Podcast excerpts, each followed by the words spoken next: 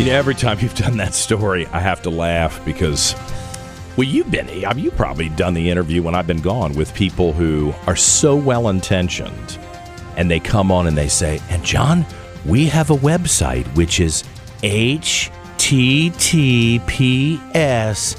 colon www. I'm like, yeah, yeah, yeah, we get it. That's about 15, 20 years ago that you had to, to spell it out that way. And I feel bad because, you know, they're so well intentioned, but they're just not with it. And that, but I, it's good that the the the attorney general is pointing that out for people. But every time you said it, I was like, well, I'm not sure I pay attention. Like all these, I've got I've got ten tabs open on my computer here in the studio, different news stories that I'm looking at, and I'm hold on. If I even type HTTPS, all right, I start doing that like the uh, autocomplete starts to say, "Hey, Yeah, you, just, you you've done this. You want to do this again? Have Right. you, yeah." I get I I wouldn't even know where to look for that because most of it most of these sites just go right to it. Oh well, it, it's just interesting. I think he's just saying if you're on a site before you put your credit card information in, look up at the address bar Mm-hmm. and make sure that the HTTPS is at the beginning of it. That's all. Mm-hmm. If it's there, if it's there, Yeah.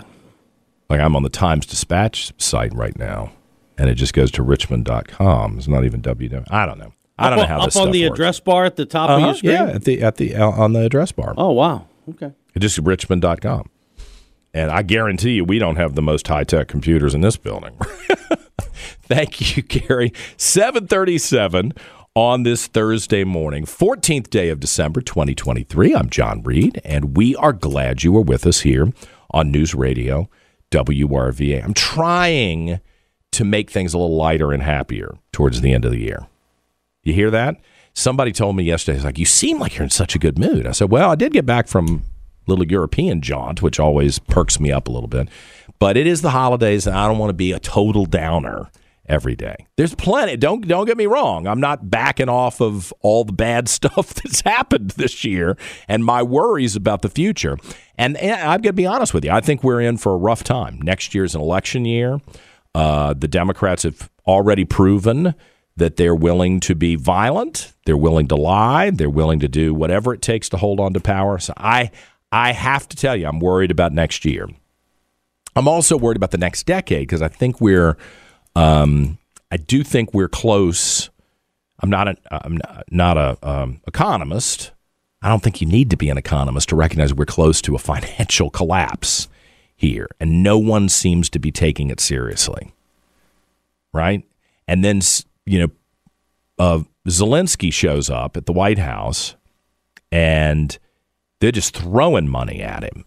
And I, you know, I respect Governor Gilmore. He knows what he's talking about. The guy's been over in Europe. Uh, he is, he's a fiscal conservative. He doesn't seem as concerned about the money that's being spent on Ukraine.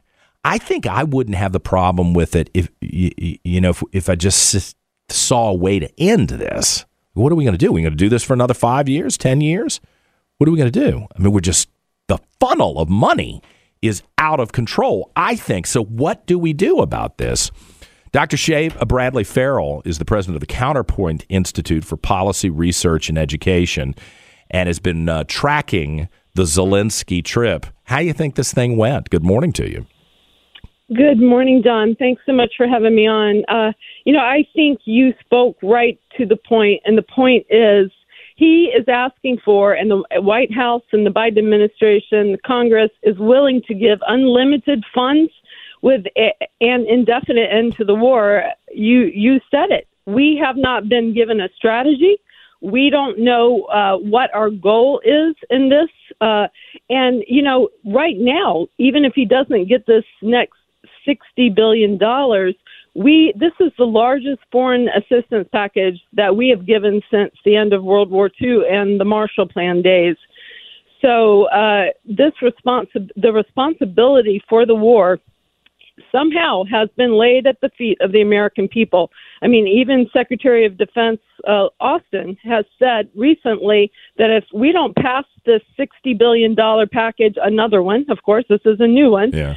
Uh, you know, we can most likely expect to see our men and women excuse me, over there defending NATO. And I have to tell you the truth, John. Uh, I, you know, I have been in the Ukrainian refugee center in Hungary, um, and I care very much about what's happening to the Ukrainian people. You know, they've lost over 400,000, and I don't believe they're going to win this war. If you look at Russia's history, you know, they just razed uh, Chechnya. They don't stop. And Don, here's the last point. I don't believe it's in our interest to continue to do this.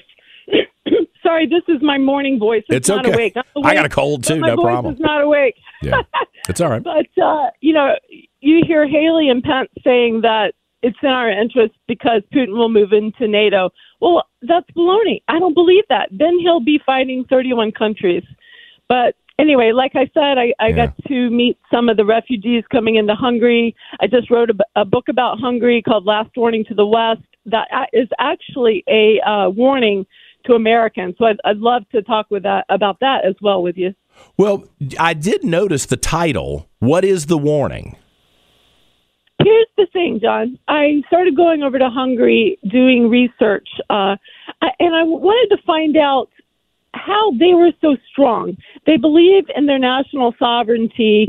They have this little teeny country with 10 million people have stood up to the woke agenda of the EU, and I was like, how are they doing this? Who cares? Why is their their prime minister so big on the world stage?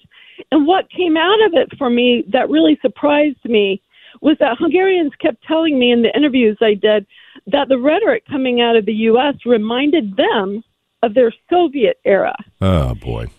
Yeah, and if you really walk it back and you do the research and, and understand what's going on, you look at what we're dealing with today. Um, it, it's very reflective of the Bolshevik Revolution, the Marxism that was coming out of it, the diminishment of parental rights, the division between uh, people and their faith, the division between families, between class, gender.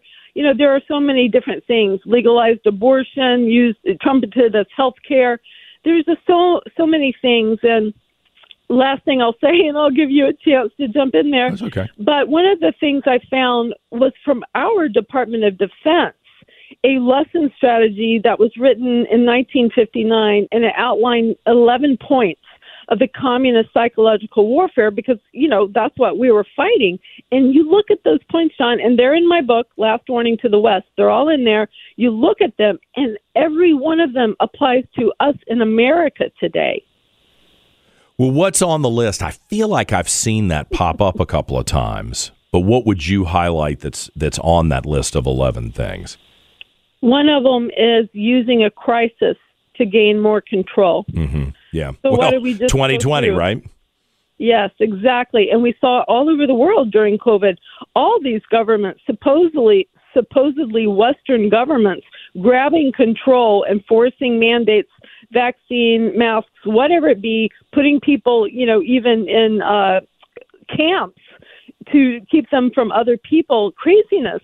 Why Another do you think one, there wasn't more um, pushback or uh, Right. vocal alarm about that? Because that did happen. It didn't happen here in Virginia. You got you, you. I mean, you got ostracized, and I was alarmed that people were being told that they'd lose their jobs. That one friend of mine who was a nurse lost lost her job. She was Yeah. she she was put on the street. Now, of course, they're begging her to come back. Uh, you know, these military people who were dismissed from the military, now they're begging them to come back. But when it happened, there were a lot of people who just kind of went along with it, or maybe went, "Mm, mm, mm, this is unfortunate, uh, but it is a unique time, so we're going to let this slide. And then we just Yeah. kind of moved on, and that's troubling to me. Like the psychology of America has changed.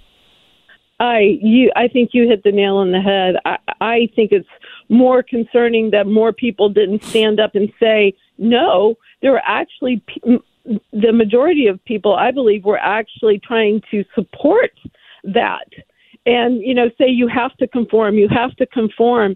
But the weird thing about it was is that you know we had one rule here and then a different rule in a different state. And Yeah. then you know there was nothing. In fact at during that time my husband and I had to go to the doctor for some reason. He had surgery. And the nurse in there said don't tell anybody. But even uh, if we um are positive for covid we can still come in if we don't have symptoms if we're not and and we're like what you know it like none of it made sense Yeah. so that that's an example. A, another example of one of the eleven points is uh, that the the government or the control, wh- whoever it is, with the you know during the Soviet era, it was the communist, the Soviet Union, but the government will uh, set up a a body, an organization that controls the propaganda, so that it can uh, change the minds of people about uh, you know what they believe and you look today and the media is basically an arm of the Biden administration. Well, that's our newscast with ABC just a few minutes ago. I mean, I'm tired of beating. Oh. I mean, I, I, I don't want people to think I'm the crazy person, but I hear them saying there's absolutely no evidence of wrongdoing, uh, uh, or, or even the hint of wrongdoing with President Biden and his son Hunter. And I'm thinking, that's just not an accurate statement. I don't know if he broke the law. That's what we're trying to find out. But there is evidence that it looks like something was wrong. That's exactly right. I I think Jim Yeah. Jordan yesterday said, "Hey, we were just trying to get Hunter in here to ask him these questions, Which is fair. so we can find out. It's Yeah. fair." yeah. Um, you know, they've also tried to, or, or will have, they've been successful in colluding with social media to keep, uh, you know, information from people who believed in election interference or or whatever it is. So They just It's- they dismiss it out of hand. You're a crazy person if you even bring it up. I hope people will get the Yeah. book. I think this is interesting. I mean, maybe don't put it under the Christmas tree because it'll raise hell on Christmas Day. but it's the last warning to the West. Dr. Shea Bradley Farrell. I enjoyed talking to you. Stay in touch. Let's talk again. You know, in the new year. Maybe we'll have something good to talk about. Right? John, I'd love that. And Okay. let me just tell you really quick. Yeah. People are like, who is this Dr. Shea person? But the book, uh, Kari Lake wrote The foreword, and it's endorsed by, with book reviews on the back, Tucker Carlson, Lou Dobbs, General Michael Flynn, Representative Paul Gosar. So I've Good been really crowd. been blessed. So if you don't believe me, believe them. All right. We'll look for it. I enjoyed talking to you. I appreciate it. 748. We're back with more in a moment on News Radio, WRVA.